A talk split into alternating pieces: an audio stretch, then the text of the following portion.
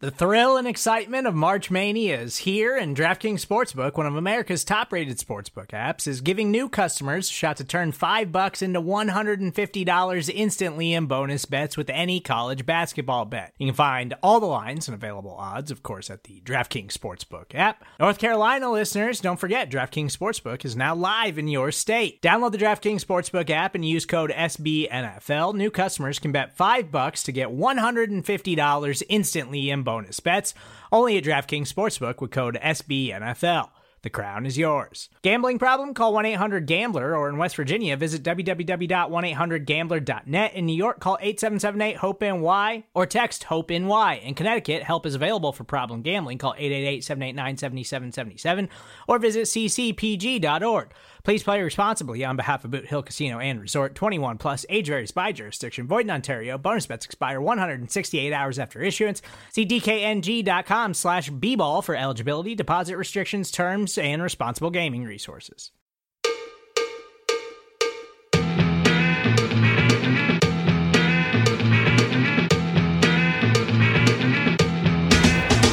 Start! You can call. Bruce Nolan is standing by. Hey, Wacky Bruce! Coming to you from an undisclosed location, this is the Bruce Exclusive. And here's your host, Bruce Nolan.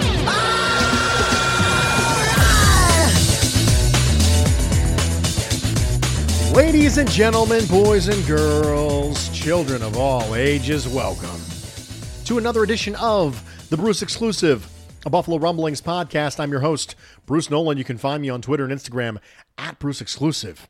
Welcome back. So, I'm not going to lie, it's going to be a little weird for us today. And here's the reason why. I made the decision at the last minute to do double episodes. And I didn't intend for this to happen. But quite frankly, if I don't, I'm never going to get caught up. Because I came into this week with a specific idea. And that was I'm going to get completely caught up on the listener emails. And I'm going to have Chris Trapasso from CBS Sports on the show. We're going to talk about the Shrine Game and the Senior Bowl. But then a bunch of stuff happened. And then I recorded with Chris Trapasso, and it ran 43 minutes. And I thought to myself, it's going to be a 90 minute podcast. What am I going to do? Well, the answer is double the Bruce, double the fun. Two episodes on Thursday, the 3rd, and double the Bruce. So, for those of you who are not Bruce fans, you're probably not listening to this podcast, but if you are, I'm really sorry that you got to deal with it twice in your podcast feed. But we have stuff to talk about. First off, the Buffalo Bills had their offensive coordinator, Brian Daboll, leave to be the head coach of the New York Giants. The Buffalo Bills assistant quarterbacks coach, Shea Tierney, went with him. In his place, the Buffalo Bills promoted previous quarterbacks coach, Ken Dorsey, and hired former LSU and Carolina Panthers offensive mind Joe Brady to be their quarterback's coach. At LSU, Brady was the wide receivers coach and passing game coordinator. And in Carolina, he was the offensive coordinator before being let go halfway through the 2021 regular season. I'll level with you. I'm not entirely sure that you can look at this outline of coaches if you're Bills Mafia and not be pleased at striking the balance that the Bills did. On one hand, you have promotion from within and continuity for Josh Allen, who made it very clear that he has a level of fondness for Ken Dorsey and probably is happy that he's the offensive coordinator. But with continuity comes stagnation sometimes. There are many Bills fans out there right now who wish they could see a different defensive mind for the Buffalo Bills because they're worried about stagnation. They're worried about the same systems getting tired and over again. Well, you get a chance to inject Joe Brady into the offensive staff. You're going to have a new offensive line coach, which a lot of us are going to hope that it is Mike Munchak, though I'm trying not to hold my breath about that. And so you get this new blood. You get different views It's not just you lose one person and everybody takes a roll up. There's an element of promotion from within for sure, but it's not Ken Dorsey to offensive coordinator, Shea Tierney to quarterbacks coach, and the wheel just keeps on spinning. So you don't have to worry about the stagnation. It's a balance between two concepts, which is continuity and fresh voices. And you ended up getting both of them. You avoid the situation that Jerry Seinfeld talks about in his stand up routine, where men are wearing tuxedos because the tuxedo was clearly designed by a woman, he says. Well, they're all the same. Let's just dress them all the same. That's the reason why at weddings they're all wearing the same thing. It's so if the groom doesn't show up, everyone can just take one step to the left and the whole process just continues on. That's why they don't say, Do you take Bruce Nolan? They say, Do you take this man? One of my favorite Jerry Seinfeld bits is on clothing and tuxedos. But that's what you run into sometimes with coaching continuity, which we all praise as being a good thing. But you also run into stagnation. You run into things getting a little stale, perhaps. So you kind of get the best of both worlds with the Buffalo Bills promotion of Ken Dorsey and insertion of Joe Brady. We are going to take a quick break. We're going to come back. We're going to get every single email done. Stick with me. We'll be right back. Welcome back, everybody, and thank you for joining me for this edition of the Bruce Exclusive, a Buffalo Rumblings podcast. I'm your host, Bruce Nolan. You can find me on Twitter and Instagram at Bruce Exclusive.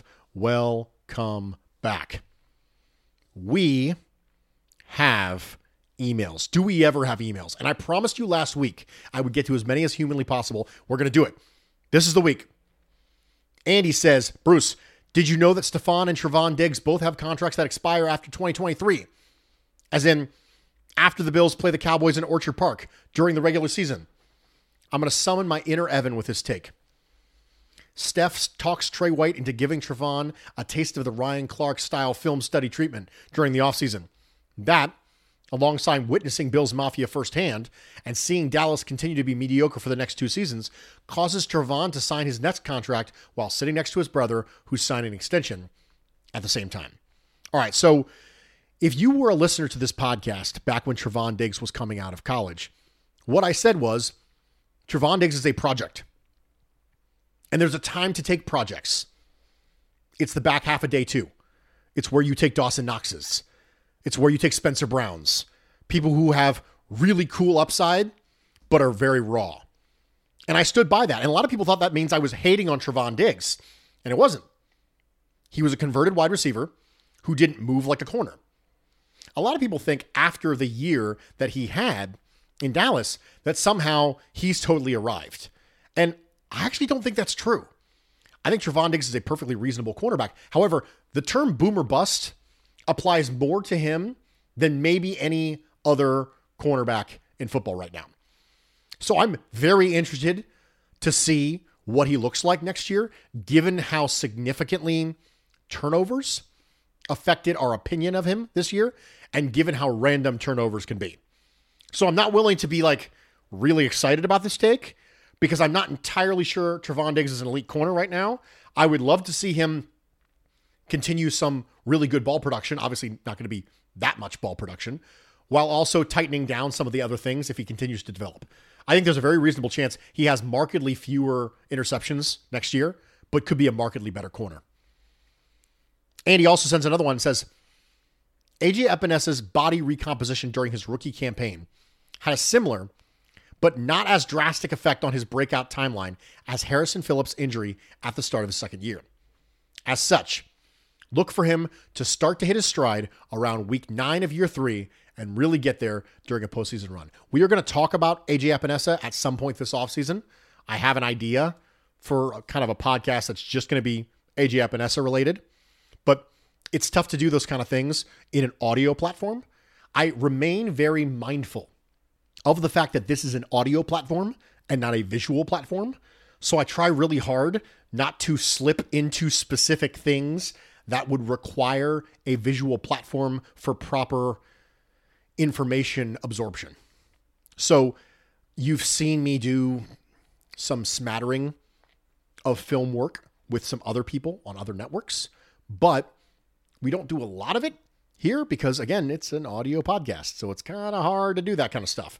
But we're to do our best with AJ Epenesa this particular year. And I'll kind of give you my take on Andy's take at that point. Andre says, Hi, Bruce. I saw you were looking for off-season ideas on Twitter, so I figured I'd shoot one over. I'd be interested in you evaluating the Bills' return on investment for 2021, how they decided to allocate their draft and monetary resources, and how the position groups formed in relation to that investment. So, as I plotted out the entire offseason, I didn't have a spot for this as an entire episode, so I said, okay, we're going to do it right here because I didn't want to just ignore the question by any means. So for me, when I look at the Bills' offseason investment and I look at players like Emmanuel Sanders, when I look at players like Gregory Rousseau and Spencer Brown and Boogie Basham, Tommy Doyle, Marquez Stevenson, Matt Haack, those are most of the big acquisitions that happened in the 2021 offseason. And I think it's interesting because we said a lot over the course of the offseason that the Bills' biggest jump was going to come from the improvement of players who were already on the team, not through new acquisitions. We said it about Dawson Knox. We said it about Cody Ford. We said it about Tremaine Edmunds. We said it about Ed Oliver. And we were right. Some of the biggest contributions that the Buffalo Bills got in improvement were through Dawson Knox, Ed Oliver, to a lesser extent, Devin Singletary. These were players who took a step forward. Harrison Phillips took a step forward. So I think the acquisitions that the Buffalo Bills made in the 2021 season, when it comes to free agents and through the draft, didn't give them a ton of return. I thought Gregory Rousseau was maybe the best acquisition that they made, specifically because he is a starter right now with a really good trait right now. Not elite, but Gregory Rousseau is a really good edge setting run defender right now. And he's a starter. And for you to be able to get that type of contribution from a rookie is perfectly good. Now, are we always going to be okay with that level of contribution from Gregory Rousseau? No. At some point, we're going to want to see more. In fact, we're going to want to see more next season from Gregory Rousseau. Another player who we didn't see a step forward from was AJ Epenesa. We didn't see a step forward from Cody Ford. But we don't need everybody to take a step forward. We just need as many people as possible to take a step forward in order to root for a team that is better than it was the year before, even if the acquisitions are not sexy, not flashy. Overall, I'd say the return on investment was okay. It wasn't great. It wasn't terrible. It was okay. Because you spent a first round pick on a player who started for you and had a very good trait right off the bat. And we all knew that Gregory Rousseau, after taking a year off and being a converted wide receiver, is a player that really is going to need some time. And we got fooled a little bit in the preseason. We got fooled a little bit rookie minicamp by thinking, hey, maybe Gregory Rousseau's really, really good right now as a pass rusher. No, not really but he is very good as a edge setting run defender right now. I think right now you could make an argument that rookie Gregory Rousseau was just as good as contract year Shaq Lawson. And if that's the floor, if that's what you get your rookie year from a player who had taken a year off, I think I'm okay with that. So I'd consider it to be okay. Not I wouldn't even go as far as to say good. Just okay when it comes to ROI. Pete says, Hey, Bruce, you may not be aware of this, but the NFL is a few short months away. I have no doubt we'll be getting into needs and prospects in short order, but before all that, I find the need value conversation an interesting one to revisit every year. And I find myself skewing more and more toward the value side of the equation. Need is important, value is important. Need, meaning positional need with considerations for positional value, value being both positional as well as perceived talent in the form of the prospect's draft grade. Of course, both need and value factor into good decision making. Those concepts acknowledged as a central tenet, drafting more so for value than for need constructs a roster of the most talented players on the most favorable multi year contracts. albeit with the potential drawback that some roster issues couldn't be completely resolved in free agency. Contrastingly, if you approach the draft primarily as a way to fix the biggest weaknesses on your roster, you end up passing over players you believed significantly more likely to succeed when assigning prospect grades. Not only have you passed on players you graded as having more pro potential than the ones you selected, you've also increased the likelihood that the players you take won't pan out, in which case you'll be failing to fill the roster need that you actually prioritized. Ideally, the objective is sticking to your draft board. We know Brandon Beane believes in this because he uses free agency to hedge against any glaring needs well before draft day. He also accepts that the draft board won't always align with team needs. Need can be a tiebreaker between similarly rated prospects. Foregoing the opportunity to add the best bargain talent to your team because you don't absolutely got to have a player at that position this season seems patently disadvantageous. I appreciate you giving your time and reading what's become a bit of an essay, and I hope you're able to glean something useful for it. I'm excited about the offseason. I look forward to seeing how this team reloads for a run next year. So, we're going to talk about need and we're going to talk about value a lot coming up to the draft. And I will tell you this right now.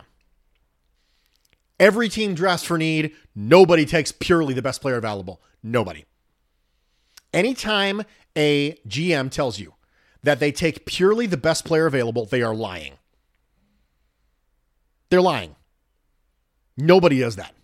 Nobody does that. If that was the case, you would see a lot of teams draft a quarterback when they already have a quarterback locked up to a big extension. You see that all the time. Well, he was the best player on the board. But that never happens. The closest thing you have to that is head scratchers like the Eagles taking Jalen Hurts in the second round. In fact, even after Washington drafted Robert Griffin III, and then they doubled back and got Kirk Cousins later on. It was a fourth round pick, and people were still like, wait, what are you doing? What are you doing? That was a huge narrative. What are you what that's so weird. And that was the fourth round. That's how uncommon it is. It's so uncommon people raise an eyebrow when you do it in the fourth round after you ostensibly have your guy. That's how weird it is. So every GM who tells you that they're purely best player available is a lie. They're all lying. Nobody does that. They more heavily weight toward best player available, but everybody takes needs into consideration. And like you said, it's not 100 0. It's like 80 20. The way that I have historically tried to outline what I believe that GMs do around the league is they pick the best player available at a position where they do not currently have a stud that will consistently keep the player you're drafting from getting playing time during that player's rookie contract. That's the way I look at it. So if you're a GM, you draft the best available player at a position where you do not currently have someone who will consistently keep that rookie player from being able to provide the team value for the entirety of their rookie contract. That's it. Those are the only restrictions when it comes to need, in my mind, that consistently apply across the board.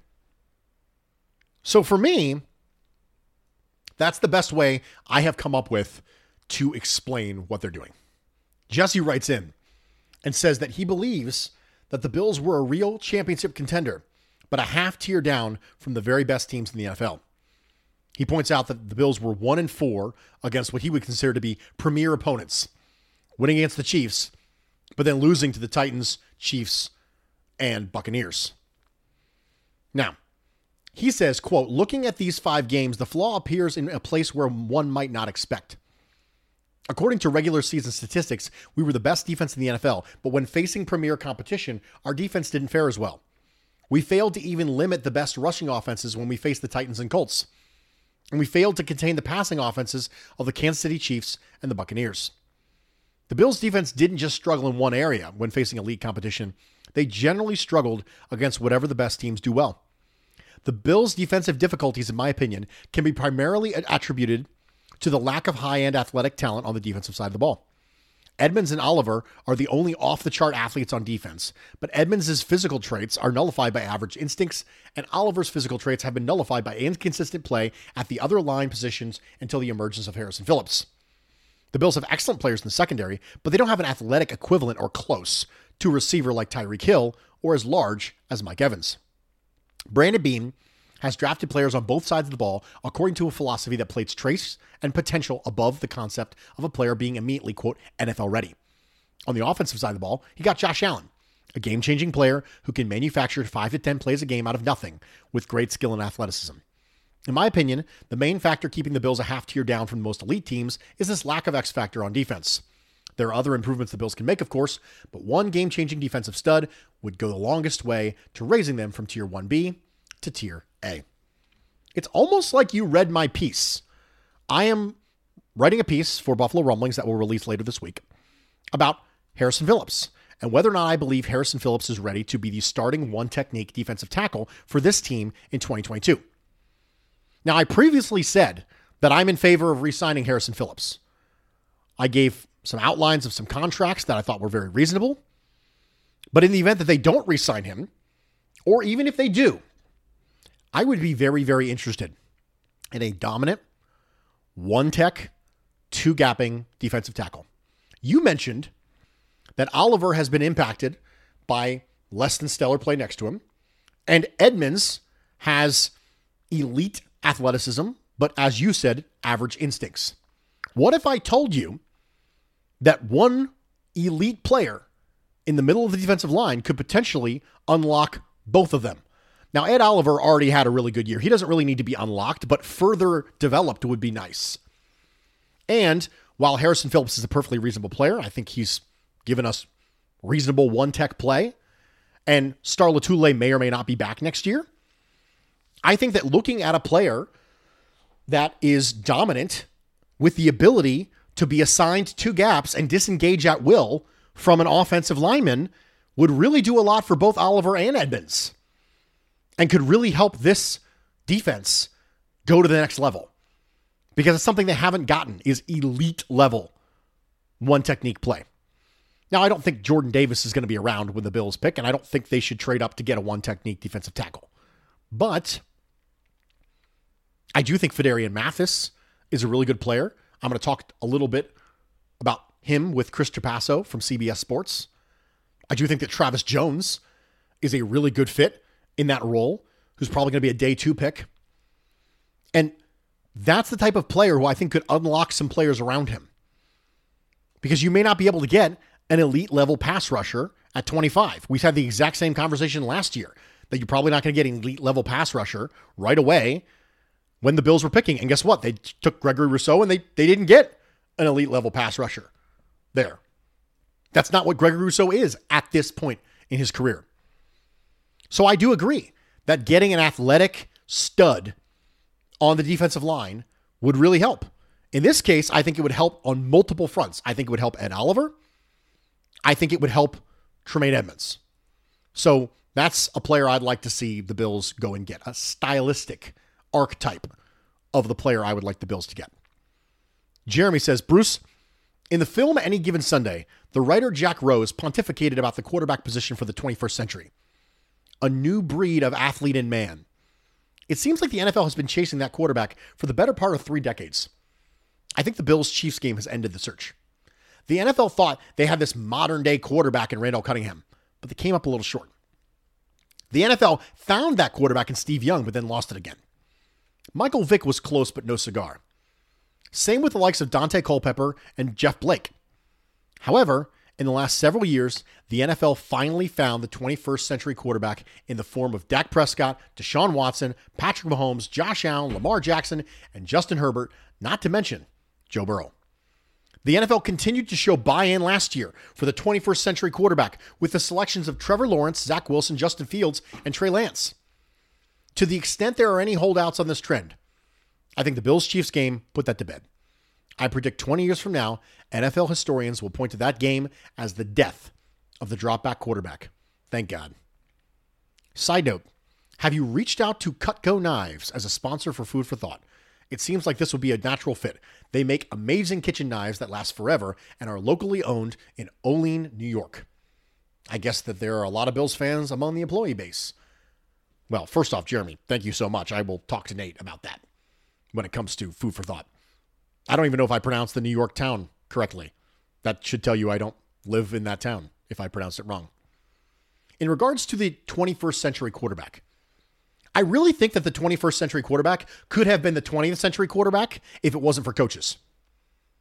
I think Michael Vick could have been that guy if it wasn't for Dan Reeves trying so hard to make him a West Coast quarterback. I don't think the athletes changed as much as the coaches did. Now, I do think they changed. I absolutely do. Not too long ago, the idea that you put your best athlete at quarterback was insane. Why would you do that? And now that's what people do in middle school and in high school and a lot of times in college. If you have the best athlete on the field, why wouldn't you want the ball in his hands as often as humanly possible? Let's put him at quarterback. That wasn't always the case. So the athletes have changed, but I think the coaching has changed more than the athletes.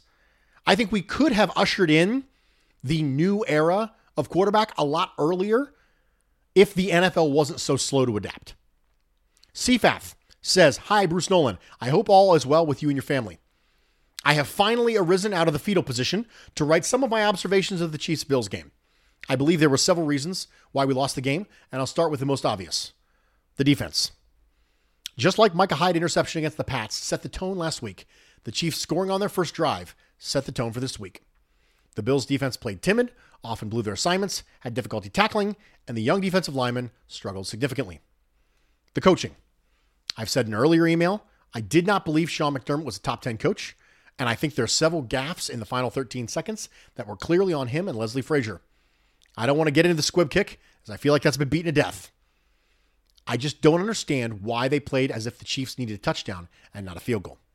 They rushed four instead of three when Mahomes was going to take approximately two seconds to get the ball out of his hands. The defense appeared to have been gassed. Why not use the timeouts early to get the defense some much needed rest? It's apparent there are high highs and low lows with Sean McDermott. While I'm not calling for his job, as I think he's an above average head coach, he clearly needs to be held accountable for his gaffes. These are the kind of gaffes that could cause a head coach to lose a locker room. Just like Sylvester Stallone in Copland, McDermott blew it. However, there are two other not so obvious parties at fault. Brandon Beane. I think a big difference maker in the game was the Chiefs GM. Veach saw weaknesses during the regular season and went aggressiveness. He went after guys like Ingram. Our GM has been scared to make an in season move after trading for Kelvin Benjamin for a third rounder. While Brandon Beane has been a good GM, his lack of in season adjustments have placed tremendous pressure on the coaching staff to fix glaring issues. While Bobby Johnson was able to have offensive line play well toward the end of the season, the defensive line appeared to have regressed. There were reasonable cornerbacks that could have been added for depth after White's injury, and Shaq Lawson could have been added, and he would have been a considerable upgrade over AJ Epenesa or Carlos Basham. Myself. Perhaps the biggest reason for the Bills' loss, he says, would be me. I watched the game at my in law's house, and it was the same place I had watched the Cardinals game last year. I can't believe the outcomes were so similar. Both situations involved an amazing last minute touchdown by Josh Allen with little time left on the clock. I'm sorry, Bills Mafia, and I promise to never watch an important game there again. Sincerely, Cephas. First off, yes, I blame you entirely. What are you doing, Cephas? Seriously. I swear. You know what? Yeah, I'm done. You know what? I'm taking off my headset. I'm just going to take it away. Come on, Cephas. What are you doing? No, I'm just kidding. I'm just joking. Just playing around with you because that's what I do. But yes, it's clearly your fault. The Brandon Beane thing is interesting. The Tre'Davious White injury occurred after the trade deadline, so he wasn't going to be able to trade for somebody. And I don't think there was anybody on the street who was going to come in and be better. So that one, I really can't, I really can't bash him too much for that. Now, Shaq Lawson coming in and being better than AJ Epenesa and Carlos Basham, maybe, but you're splitting hairs because Shaq Lawson is not a really, really strong pass defender. And multiple teams have seen Shaq Lawson so far for what he is, which is a perfectly reasonable rotational defensive lineman. So I really think you're splitting hairs if you think he's better than AJ Epenesa or Carlos Basham right now. He's okay. So I just don't think any of those things would have made any sort of significant impact, if at all, on the results of what you're seeing.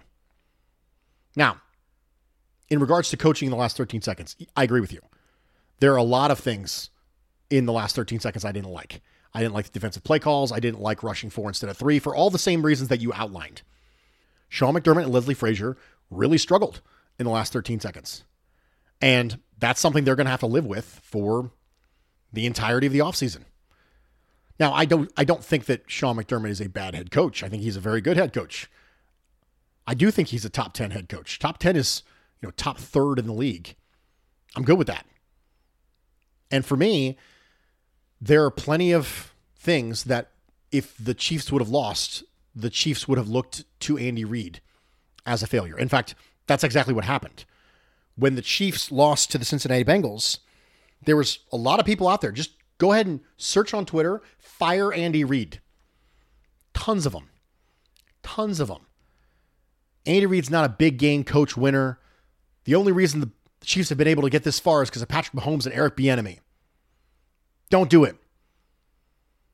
When the Chiefs ran the speed option with a tight end on third and short against the Buffalo Bills, the Chiefs fans were losing it on Twitter and saying, What kind of play call was that?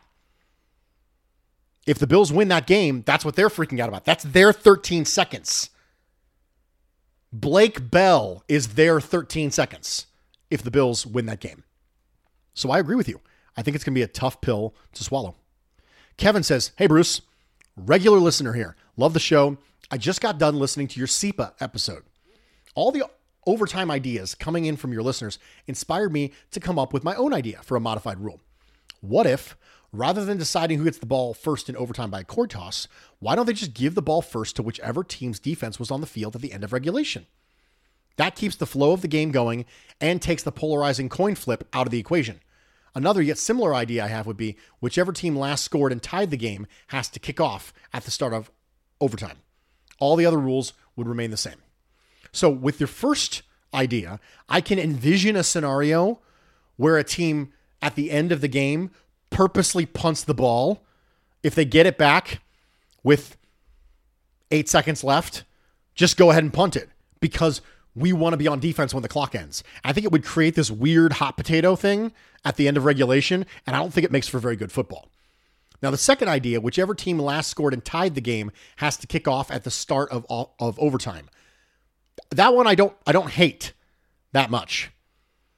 I do think that it kind of robs a little bit of the drama from the team because you're like, "Yeah, I'm really excited. We did it." Now it's here we are. It's an even playing field again, but it's not really an even playing field. So you didn't really tie it up because you got to tie it and get a stop before you're really like back in the driver's seat again. So I think it robs some of the drama of that, but I'm okay with it, all things considered. I don't really love the overtime rules as is, so I'm willing to listen to all sorts of things.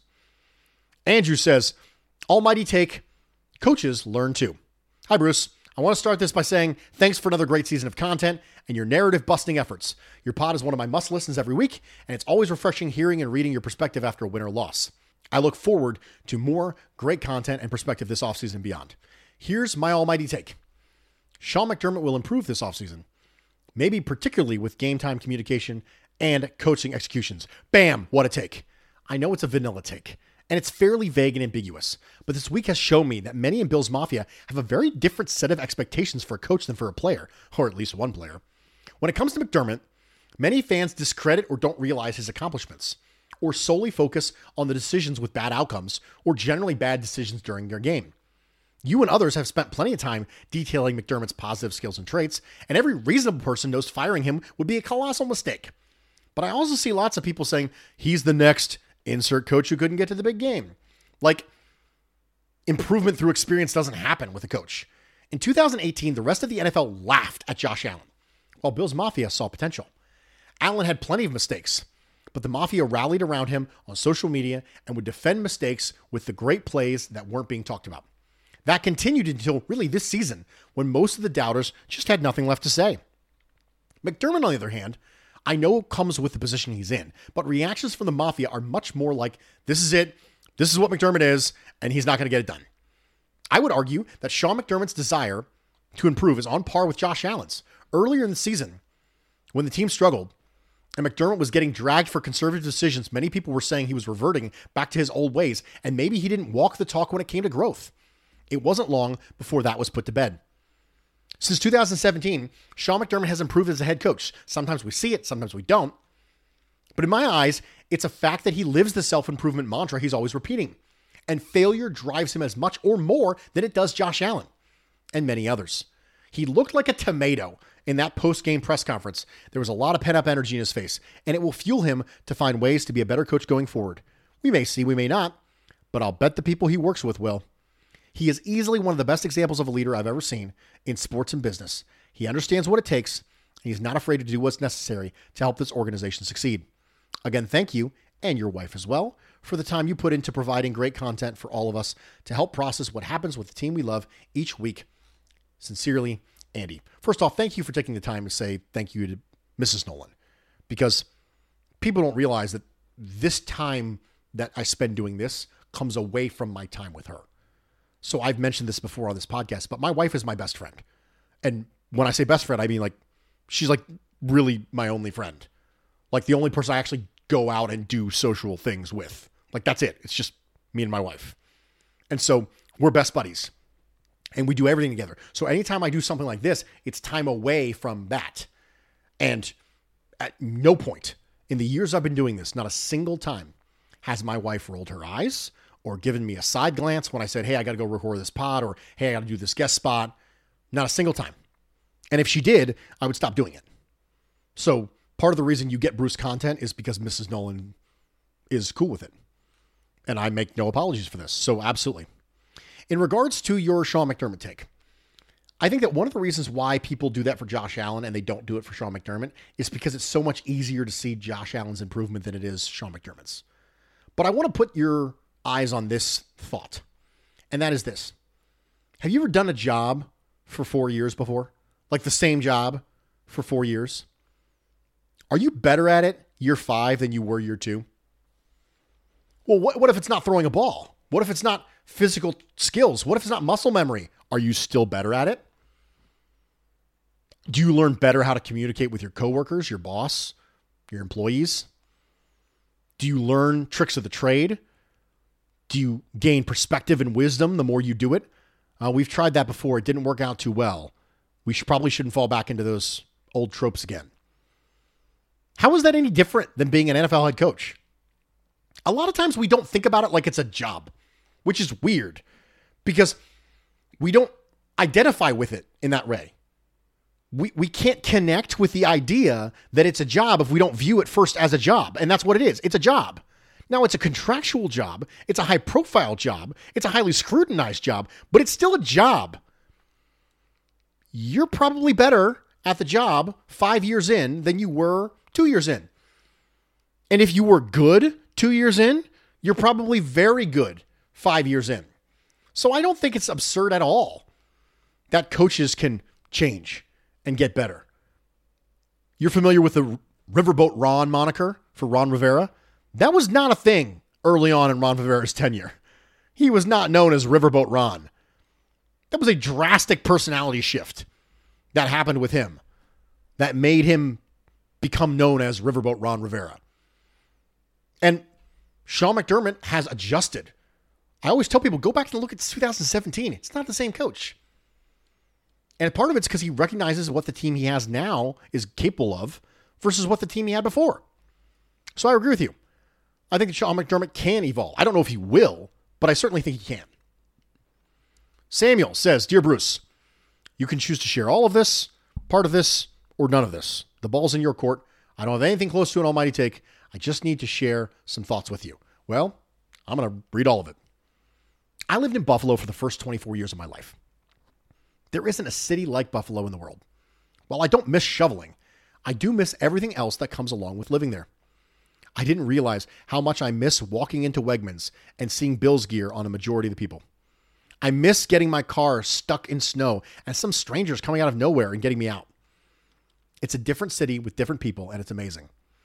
Now, I've been living in Maryland for six years, and I teach high school music at a school. I love it with all my heart.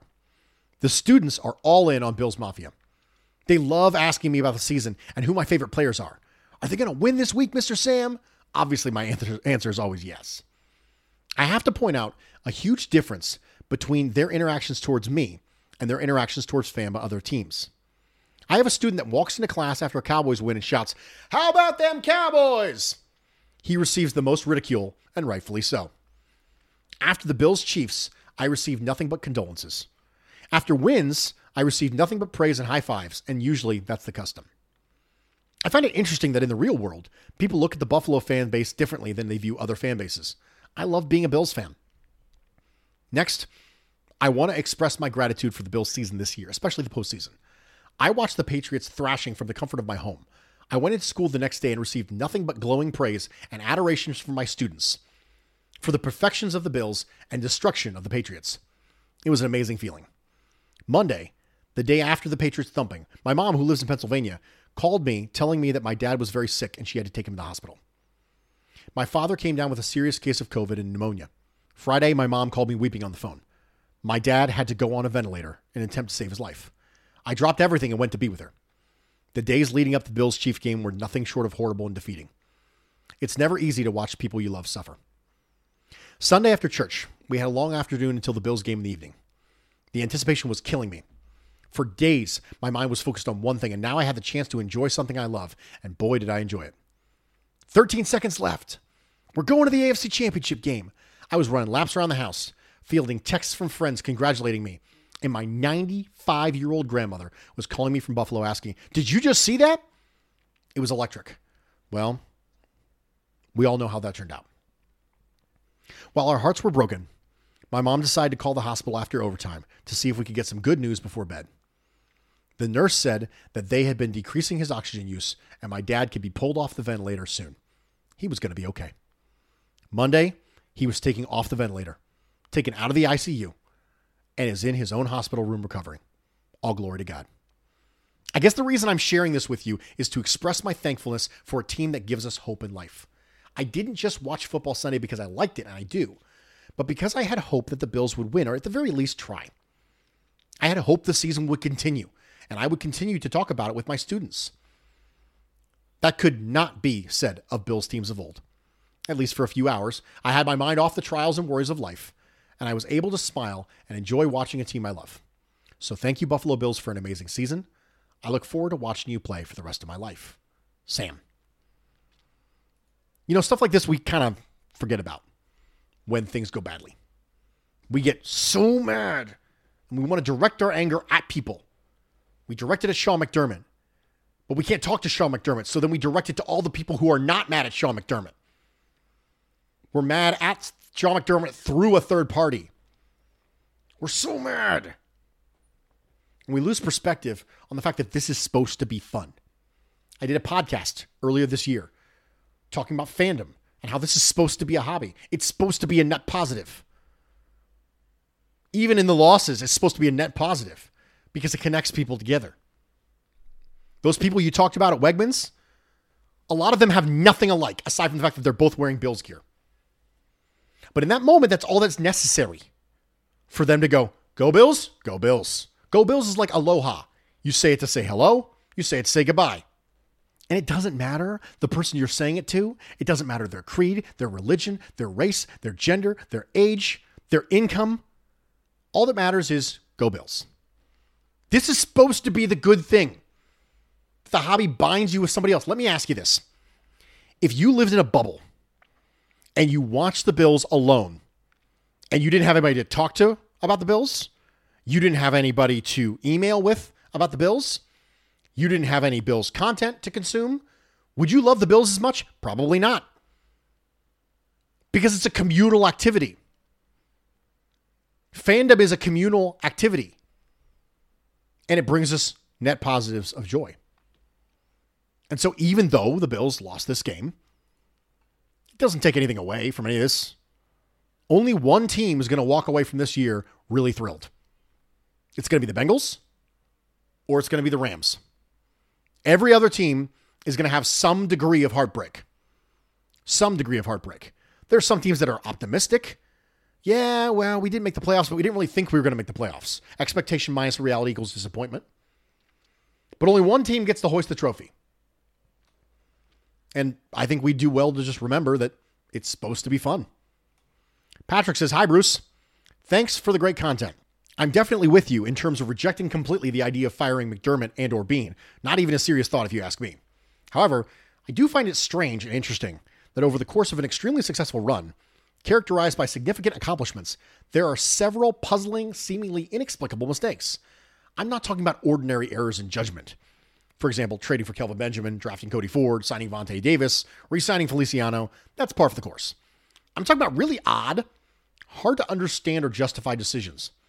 Benching Tyrod for Peterman in 2017, punting at the end of this November game versus Indy, going into 2018 with only Peterman and Josh at quarterback, and of course, the cascade of coaching catastrophes forever to be known as 13 seconds. For two guys who pride themselves on prudence and process, and who pretty much do seem to have it put together and operate at a high level, they're just some oddball lapses I find interesting, confusing, and maybe a little bit concerning. I'm not sure whether you think I'm onto something or what it even means, but I thought I'd share it with you in case you had some explanations on it. One more thing. Do you think a more athletic DB would have changed how he played versus Kansas City? Oh, don't get me started on that, Pat. You know I'm down for that. The answer is yes. Either during the game and or the last 13 seconds. How? Probability would have altered the outcome. Yeah, I think it would have mattered, but we didn't have it. So I try not to dwell on it too much. I think the ability to mix and match your coverages a little bit more because you can run a little bit more man because you have elite athletes at the cornerback position, I think would help. But it is what it is. Now, in regards to the inexplicable mistakes, I think one of the things that you're seeing that you're not used to seeing is you're seeing sample size. The Bills haven't had a quarterback stick around for a very long time. The Bills haven't had a coach stick around for a very long time. The Bills haven't had a GM stick around for a very long time. And because of that, they didn't have the opportunity to accumulate the necessary tenure to be able to build up a list of head scratchers. But I assure you, go find a fan of the Chiefs, find a fan of the Steelers, find a fan of the Titans. People who have historically been fans of good franchises, who have fairly significant stability in the upper levels of their organization. Everybody has a list of those things. Everybody. And every fan base has a few people who want to fire Andy Reid or fire Mike Tomlin or fire Mike Vrabel or fire Sean McDermott. This is not a unique thing. I really don't think so. And I'm fortunate enough to be connected with enough beat writers and fans of other teams on social media that I can see some of those things. One of the things I'm always telling you guys to do is to follow other teams' beat writers on social media. Always do it. The perspective it will give you will be invaluable to recognizing what is normal and what is not. So I do agree that there are some head scratchers. I just think everybody's pretty much got them. Brian says, Hey, Bruce, I'm listening to your podcast now, and there was a suggestion that was to tie the overtime possession to the opening coin toss. I think your summary of what was going to happen is spot on. The winner will always defer, even more than they do now, and the other team will always receive, giving the toss winner the ball in overtime. However, I think this is very impactful. Knowing who gets the ball in overtime will change the strategy during the game. You might be more likely to go for two if you know you're going to have to give the ball back to the other team at the start of overtime. In the end, I like having the cards on the table and not having a coin toss in the middle of the game be so impactful. I agree with you. It is better than it's better than the alternative. Now, I don't think it's I don't I think it's a half measure. I don't think it really fixes the problem. I think you just get an additional benefit like you said. Knowledge is better. Having that knowledge is probably better, but for me, I think we can do better. Randall says, Hey, Bruce, I was listening to your podcast titled SIPA, and one of the things you touched on regarding sunk cost and additional high draft packs being spent on D linemen that I've been discussing with a friend, and I was curious about your thoughts on team building and self awareness. I understand that Beane and company have a strong belief in building from the lines out. We've seen this through their draft record and draft pick allocation, as well as free agency spending over the years. Unfortunately, it seems like those returns on the high end draft picks and free agency dollars have been average at best. A few notes to go along with the statement. Ed Oliver really seemed to come into his own during the second half of the season. I'm very excited to see how he continues to get better next season and beyond. But he was a top 10 pick, and I personally give less credit to GMs on the success of players drafted with very early picks. Rousseau had a lot of upside and was understandably raw after not having a lot of experience at the defensive end position and taking the 2020 season off. for COVID related reasons. I also believe he was recruited to Miami as wide receiver. Yes, he was. We talked about that before. We'll see what the development for Epenesa and Basham looks like when they earn a larger role. Keyword being earn. But two straight seasons with pretty meh production from second round picks can be pretty deflating. My question is whether or not this is actually a blind spot of Brandon Beane's. Is it responsible for him to keep unloading high draft picks and free agency dollars at the defensive line position group, while there are other things the roster could use an infusion of talent at the pay rate of a player on a rookie contract? I'm thinking about cornerbacks in particular. I always think of how many sacks Aaron Schobel and Chris Kelsay could attribute to having the likes of Nate Clements, Antoine Winfield, and Terrence McGee patrolling the secondary, giving them those extra fractions of a second to make an impact play behind the line of scrimmage. Apologies for the long winded email. I'm always trying to make light of the Bills roster situation, but I have my mild frustrations as a fan about my favorite team's GM and his free agency and draft strategy. Now, you know me by now. You know I'm team coverage over pass rush, so I'm absolutely 100% down with investing in a corner. However, I don't think you stop swinging just because you missed. Now, we're not entirely sure AJ Epenesa uh, is a miss right now. But you would agree that the two seasons we've seen from him have not been overly encouraging. You wouldn't have seen something from AJ Epenesa and go, yeah, man, whew, he's on the verge of a breakout. I don't think that's necessarily true. Boogie Basham, you never really know. Like Brandon Beane said, he got caught in the numbers. If he would have played Mario Addison's snap share, would he have given you Mario Addison production? I don't know. If you would have gotten Mario Addison production from Boogie Basham in his first season, would you feel more optimistic? Probably. So Boogie Basham is just a, I don't know. And AJ Epenesa says, eh. Ed Oliver, I think you still deserve credit for taking Ed Oliver. Ladies and gentlemen, the Raiders took Clelin Ferrell. Clelin Ferrell as a top five pick. People screw up top five picks all the time. Quinnen Williams was good this year. He just wasn't as good as he was last year. So even though it's a top 10 pick, I still give the GMs a ton of credit because every year we see top 10 picks absolutely bust.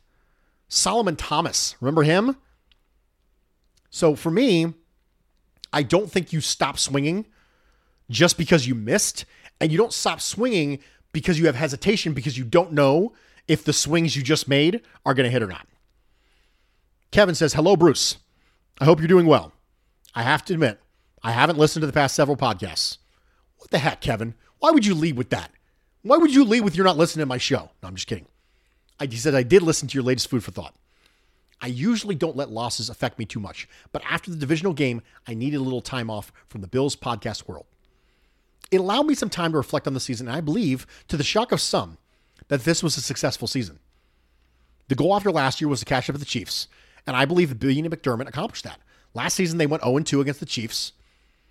This year, they went 1 1 and went toe to toe with the Chiefs without their all pro cornerback. To me, the reality is there are six AFC teams with the ability to make a Super Bowl run, and there will be the occasional disappointing playoff run. The NFL is a week to week league, and sometimes you get the unstoppable Patrick Mahomes and lose in a divisional round. And other times, you get a second half Chiefs meltdown and make a trip to the Super Bowl like the Bengals. I believe it's a good idea to keep those things in perspective when people are going off on social media calling for a rebuild of the Bills roster or calling McDermott to be fired. The Bills are still a Super Bowl contender for the foreseeable future, and the playoffs showed we have a top two quarterback on our roster, regardless of whether or not he made the Pro Bowl. As always, keep up the good work. I always look forward to the end of the week because that means I have new podcasts and food metaphors to look forward to. Kevin. Kevin, thanks so much, man. I appreciate it. I agree with you.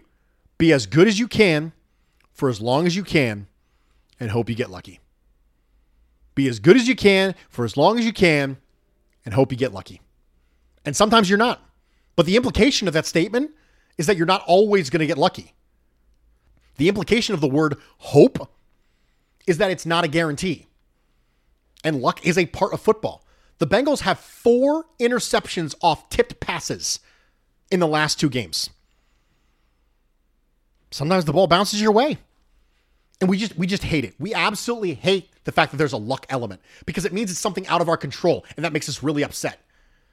For a person who's a control enthusiast like me, you would think that I would have a very difficult time wrapping my head around that, but I don't. There's a level of peace that comes along with recognizing that part of it's luck and there's nothing you can do about it. Ladies and gentlemen, we did it. The podcast is almost an hour long, and you have another Bruce exclusive coming today on the Buffalo Rumblings Podcast Network. So listen to both of them. But if you're not up for that, if you're sitting there going, yeah, Bruce, I didn't want to listen to this one. You draw on too long. I don't want to listen to other Bruce. Well, you know what? That's the way the cookie crumbles. I'm Bruce Nolan, Buffalo Rumblings.